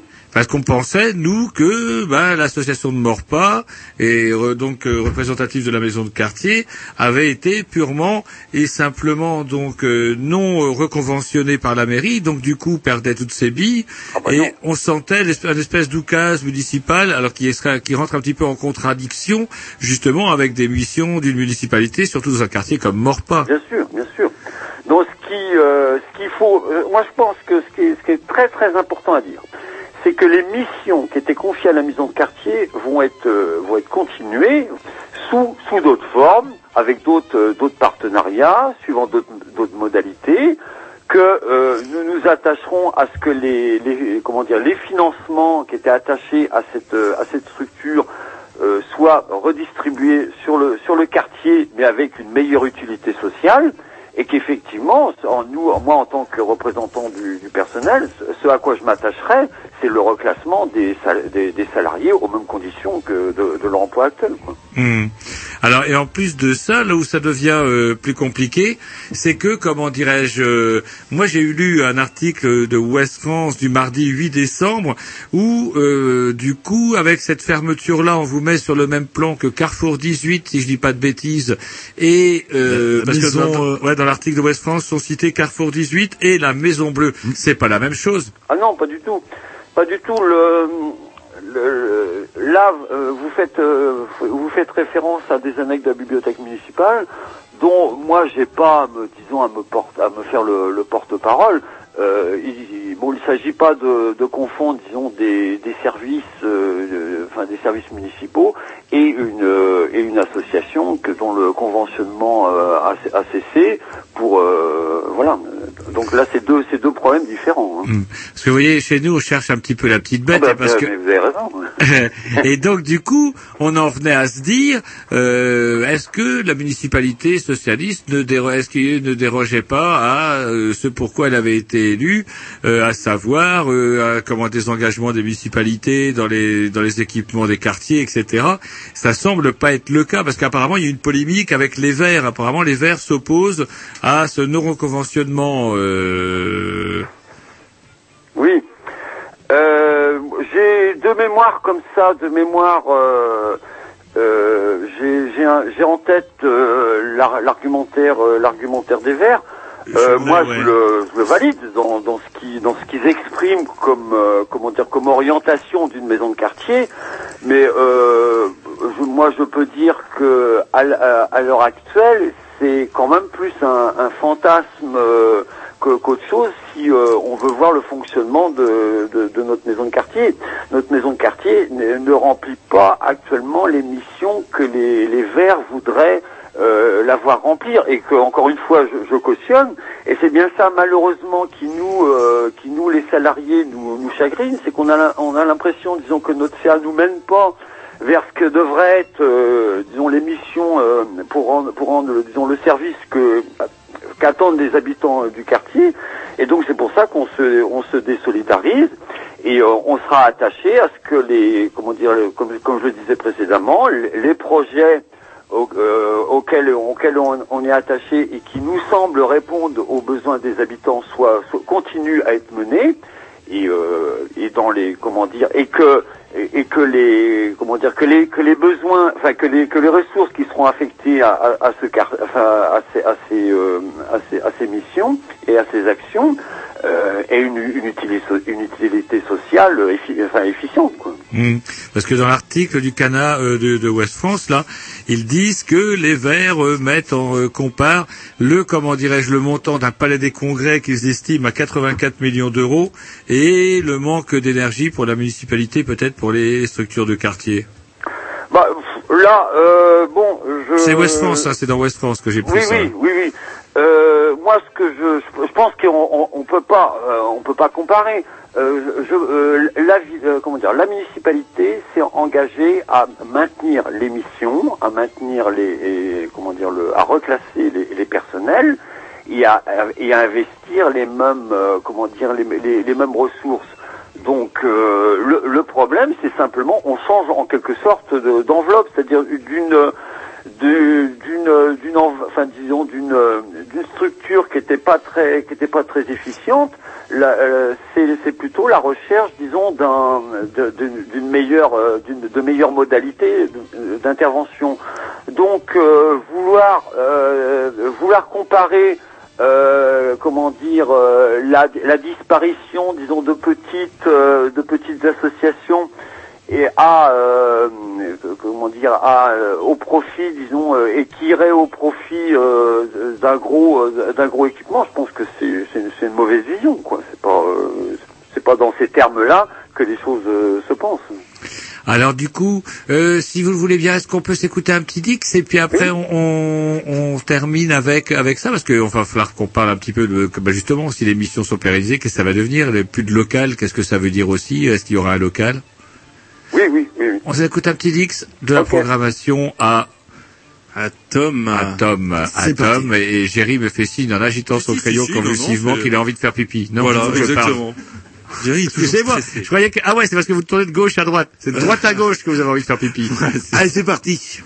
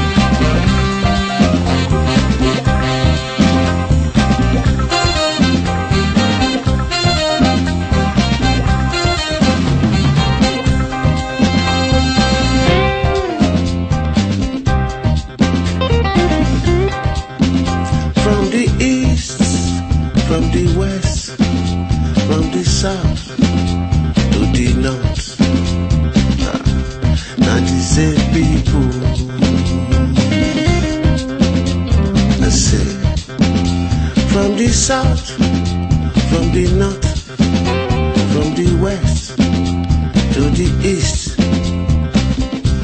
Now the same people. These people where I want to talk about, they go they pretend they be your friend.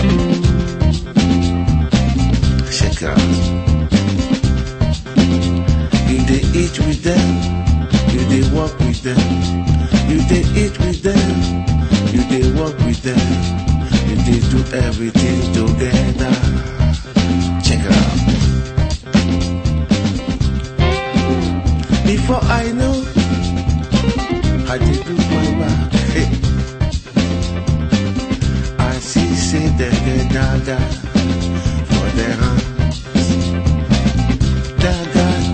like you.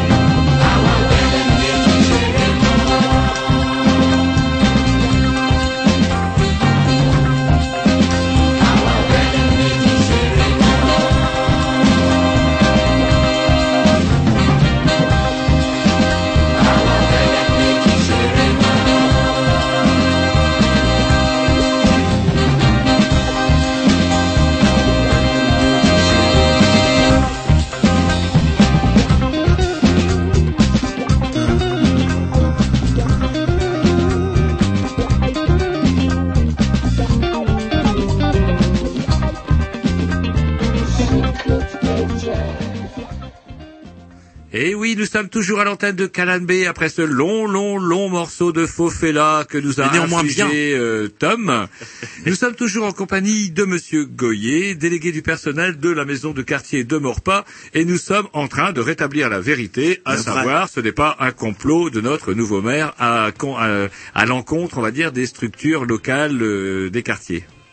Non, non, pas Il fallait le dire. Il fallait le dire. Bien sûr, bien sûr, il faut lever toutes les ambiguïtés et en même temps, c'est Tout qu'on vrai est logé que- par la mairie aussi, nous, alors. Comment On est logé par la mairie aussi, nous.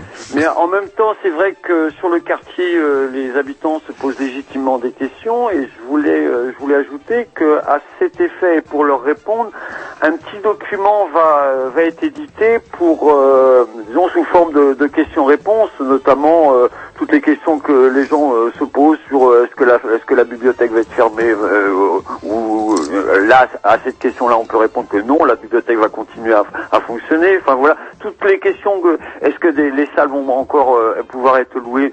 Là aussi on peut répondre que oui, les salles euh, vont, vont encore euh, Il y pouvoir aura être louées. toujours un local, je veux dire, il y aura toujours le Voilà, local. voilà, c'est l'association qui est, euh, comment dire, qui est en quelque sorte déconventionnée, mais jusqu'à la, jusqu'à la, comment dire, à la, la disparition du bâtiment qui in- interviendra à un moment ou à un autre, vu son, son piteux état euh, architectural. Euh, mais ça, c'est euh, comment dire, pour, dans une échéance de plusieurs de plusieurs années. Les euh, les services auxquels étaient attachés les habitants, à savoir les locations de salles, les hébergeurs, les associations hébergées, la bibliothèque municipale, toutes ces choses-là continueront à, demeurer. D'accord. Est-ce qu'on peut vous poser une petite question à, à ce moment-là, d'un point de vue plus général, parce que on est dans une situation un peu bizarre, là, un peu contradictoire, c'est-à-dire qu'on a des salariés qui se désolidarisent de leur de leurs employeurs, pourrait-on dire. Oui.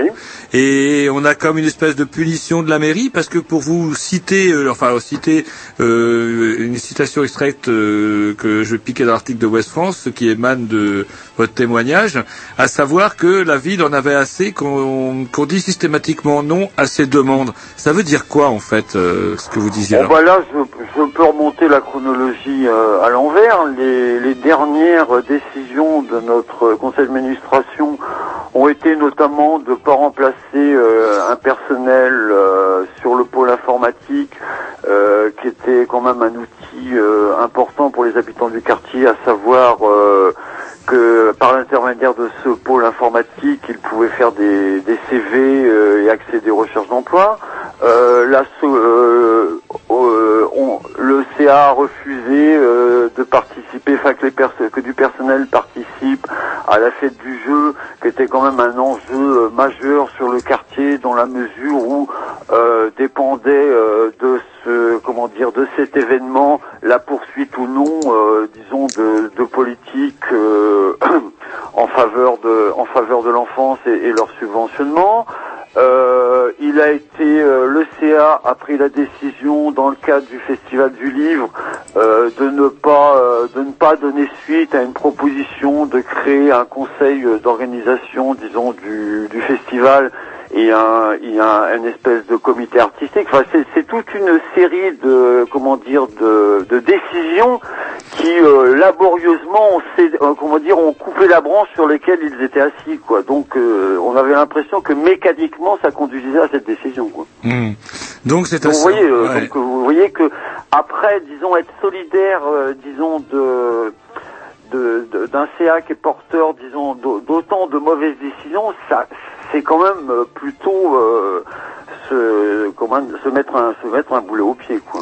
Est-ce que c'est le fonctionnement, euh, d'une manière plus générale, est-ce que c'est pas le, le fonctionnement naturel d'une asso qui est remis en cause quelque part là-dedans? Du coup, vous n'avez pas pu faire infléchir la politique du CA Bah, euh, le problème, c'est que, comme je, je, je- vous l'avez peut-être dit, c'est que moi je ne confonds pas euh, association et euh, forcément et démocratie. C'est-à-dire le cadre, euh, le cadre associatif. Quand je vous ai euh, appelé l'autre jour, ouais, quand je Oui. vous ai, on en avait Le- parlé, ouais. Le cadre associatif général et de la loi 1901 euh, défend une liberté publique et la liberté d'association, mais on peut, euh, mais ne, euh, ne définit pas les modalités précisément d'organisation de ces associations-là. Donc, il peut y avoir des associations qui, en gros, s'assoient sur la démocratie, tout simplement.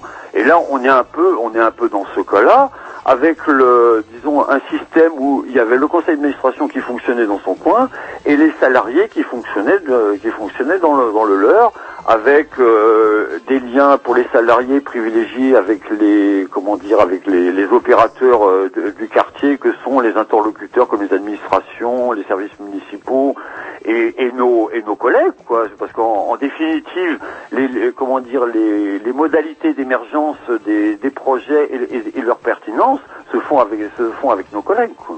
Hmm. Ça, c'est intéressant du coup, et c'est vrai que association, bah ouais, il y a des tas d'associations de bienfaisance, mais même au sein même d'une association de bienfaisan- bienfaisance, on peut avoir un affreux bonhomme, une affreuse bonne femme qui dirige un CA du main de maître et qui fait n'importe quoi. Oui, je affreux, euh, n'exagérons rien.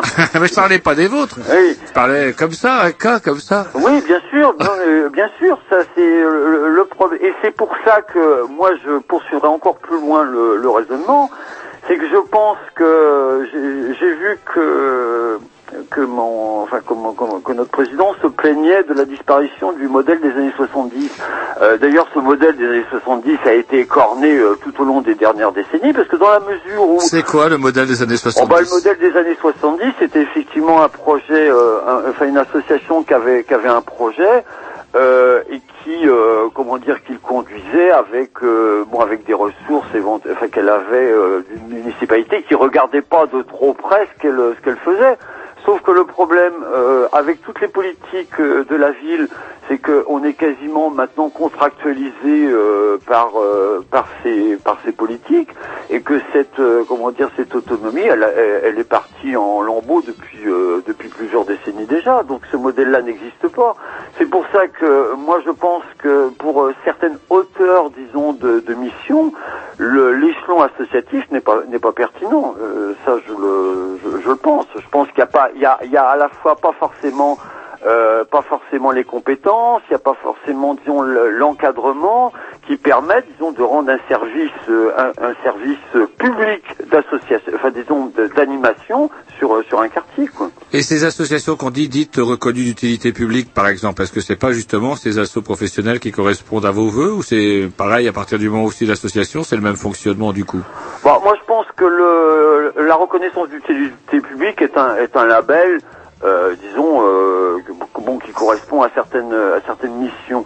Mais euh, moi, je, je pense que oh, euh, pour qu'une, euh, notamment pour qu'une municipalité euh, prenne, euh, disons, euh, prenne en, en main sa politique en direction des quartiers, en direction de la jeunesse, en direction de l'enfance, moi je, je pense que la meilleure solution, ce serait qu'elle municipalise euh, les, les services. Quoi, Ah ouais, on parle pas de SARL, dit société privée, on parle de Non, municipalisation. non, qu'on qu'on- qu'on- qu'on- comment dire, qu'on réhabilite un véritable service public de l'animation. Eh oui, ce qui n'est pas sot non plus, parce que il y a eu- il y, a eu aussi toute une tendance euh, qui se perpétue d'ailleurs, euh, comment euh, les villes délèguent, délèguent aux assos ce qu'elles ne peuvent plus faire, ou ce que surtout l'État, c'est l'État qui a commencé pas mal aussi à Bien sûr, déléguer. bien sûr. Et puis après, hop, euh, bah après qu'est-ce qu'on fait quoi? Et quand l'État coupe les vannes du financement, comme ça va bientôt être le cas avec euh, ouh, suppression de la taxe professionnelle, etc. Je crois qu'avec les Grignoux, on n'a pas fini de recevoir des associations qui ont des soucis. Parce que quand même, pour, euh, disons, pour, euh, pour euh, conclure peut-être cette discussion-là, il faut quand même, euh, faut quand même voir que beaucoup de que l'associatif a quand même été au chevet du, du service public sur certaines sur certaines missions. Et je pense que là, euh, peut-être que le que c'était pas ça qui c'est pas pas dans cette voie-là qu'il fallait aller, qu'il fallait plutôt réhabiliter des, des services publics euh, plutôt que de confier des bribes de missions à des associations euh, qu'on et qu'on tombait dans, dans du bricolage euh, plus ou moins avec de la bonne volonté ou de la mauvaise volonté quoi. Et ça tombe plutôt mal apparemment. Je ne sais pas si c'est une des priorités de Nicolas Sarkozy de redévelopper des services publics comme ah ça. bah oui bien sûr. Hein, je sais Oui, pas, non, mais- on peut lui demander. Non, mais euh, on peut on peut imaginer que disons une réflexion sur ces sur ces sur ces euh, sur ces organisations là permettent à, à des municipalités disons de qui ont le qui ont le désir euh, de, de reprendre disons le, le flambeau du service public aillent dans cette voie là. Parce qu'il existe des fonctionnaires euh, euh, d'État, mais aussi des fonctionnaires euh, territoriaux. Eh ben écoutez, Monsieur Goyer, on vous remercie. Euh, donc du coup, pour vous contacter, euh, vous, c'est pas le 3949 euh, de, de Georgette qu'on avait tout à l'heure, euh, comme au pôle emploi. On vous rejoint toujours à l'adresse habituelle de la maison de quartier de Morpas. À partir de quand ça va poser problème? Quand vous risquez de partir? Bah écoutez, euh, moi je pense que pratiquement, on va, euh, comme je vous l'indiquais, on va éditer un petit, un petit, un petit, un petit mémento pour, euh, pour qui va répondre euh, pratiquement et concrètement aux questions des, aux questions des, des habitants, avec les, les échéances, euh, les, les, les- comment dire, les, les, mani- manières. Donc, euh, et, moi, ce que le- la, chose sur laquelle je voudrais terminer, c'est que aucune mission de la maison de quartier ne disparaîtra. C'est-à-dire que le service qui, peut être, euh, que les, opérations qui peuvent être menées en direction des, en direction des jeunes, en direction des, des, enfants, en direction des adultes, continueront. Euh, donc, euh, les, habitants n'ont pas, disons, à se, à, s'inquiéter outre mesure sur ce, sur ce point-là, et que pour les, les modalités pratiques, qu'il, euh, comment dire, euh, on, on mettra, euh, on rédigera ce petit, euh, ce petit, ce petit document. Eh ben écoutez, on vous remercie et puis ben n'hésitez pas en tout cas à nous contacter. On est voisins. Oui, et les Grignoux de Canal B, c'est Ah oui, plus par simple. contre, Alors, oui, quand ça, vous sonnez à Canal B, demandez l'émission du mercredi soir. Voilà, c'est plus simple. Et au moins, c'est du vrai journalisme. C'est comme il y a la Suze et la ruse, vous savez, il faut se méfier de l'alcool de gentiane, c'est pas toujours la même. Allez, bonsoir. bonsoir, on vous souhaite bon courage en tout cas. Merci. Au revoir. Au revoir. Allez, un petit disque programmation à Jean-Loup. Tiens, je dédicace à Tom, Natural Self, c'est parti. Un peu de nu jazz. Merci, mon bonjour. Oh, c'est rien, Tom.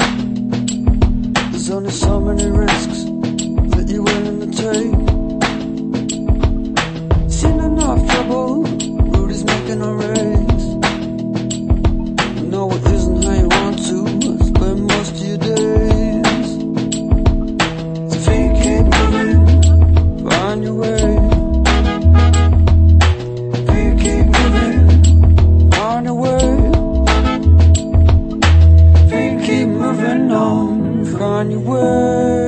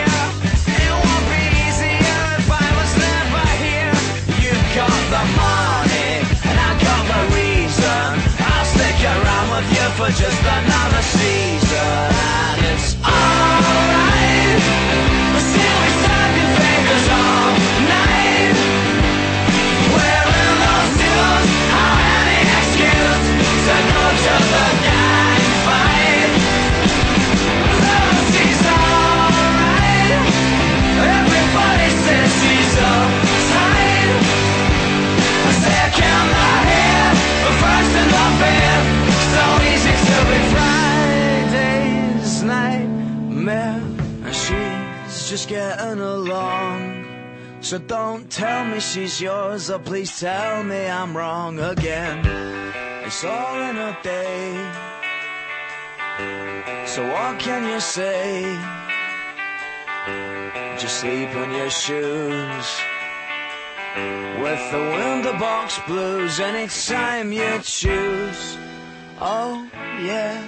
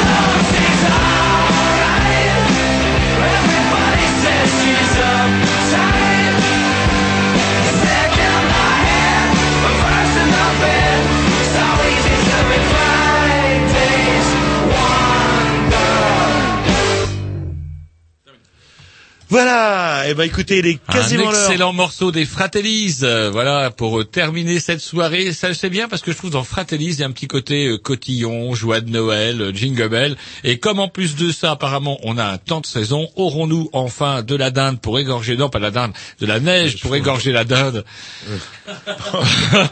et pour sucer les huîtres. Allez, bah, rendez-vous à la rentrée. Après euh, cette grande orgie de bêtes, qu'est-ce que vous allez manger comme bête morte, vous, pour Noël Qu'est-ce que vous mangez comme bête morte, vous, en Ah, je sais pas, général? du foie gras.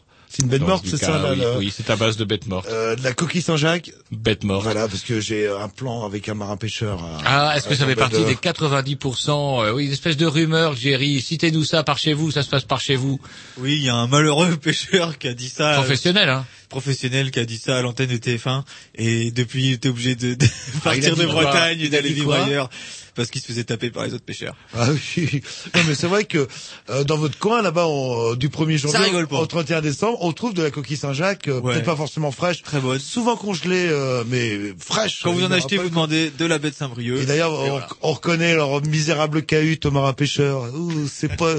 Mais avec le la vue sur la pétrole- mer, c'est obligatoire, c'est pour surveiller leur bateau de pêche. Oh oui, leurs petits bateaux, ils ont du mal, ils ont du mal, les Ou pauvres. leur Ferrari, il y en a un qui a une Ferrari. Alors, vous avez dit du Ça, mal, je tiens à me désolidariser de toutes vos conneries, vous avez dit du mal des fans de Johnny, vous avez dit du mal des marins pêcheurs, vous comptez rentrer comment Non, non, ben, je veux dire, j'espère. euh. Allez, on vous dit salut à l'année prochaine. C'est parti avec, on termine avec un morceau à. Avec les pubs de Canal B. C'est vrai, Voilà, même c'est pas un morceau, terminé, rien. alors que là. Rien. Rien, pas un morceau, rien. rien. Pour une fois, c'est à vous qu'on On est fait. hyper à l'heure. On est arrivé, on a commencé pile poil à 20h, il est pile poil 22h. Ouais, vous Pour la plus grande joie de morceau, Lollipop. euh, Bah non, sinon on va déborder. Bah tant pis. Euh, Pour une fois, on peut faire pas. bien. Non, non, ne déborde pas. Bon, bah, euh, salut alors. Voilà.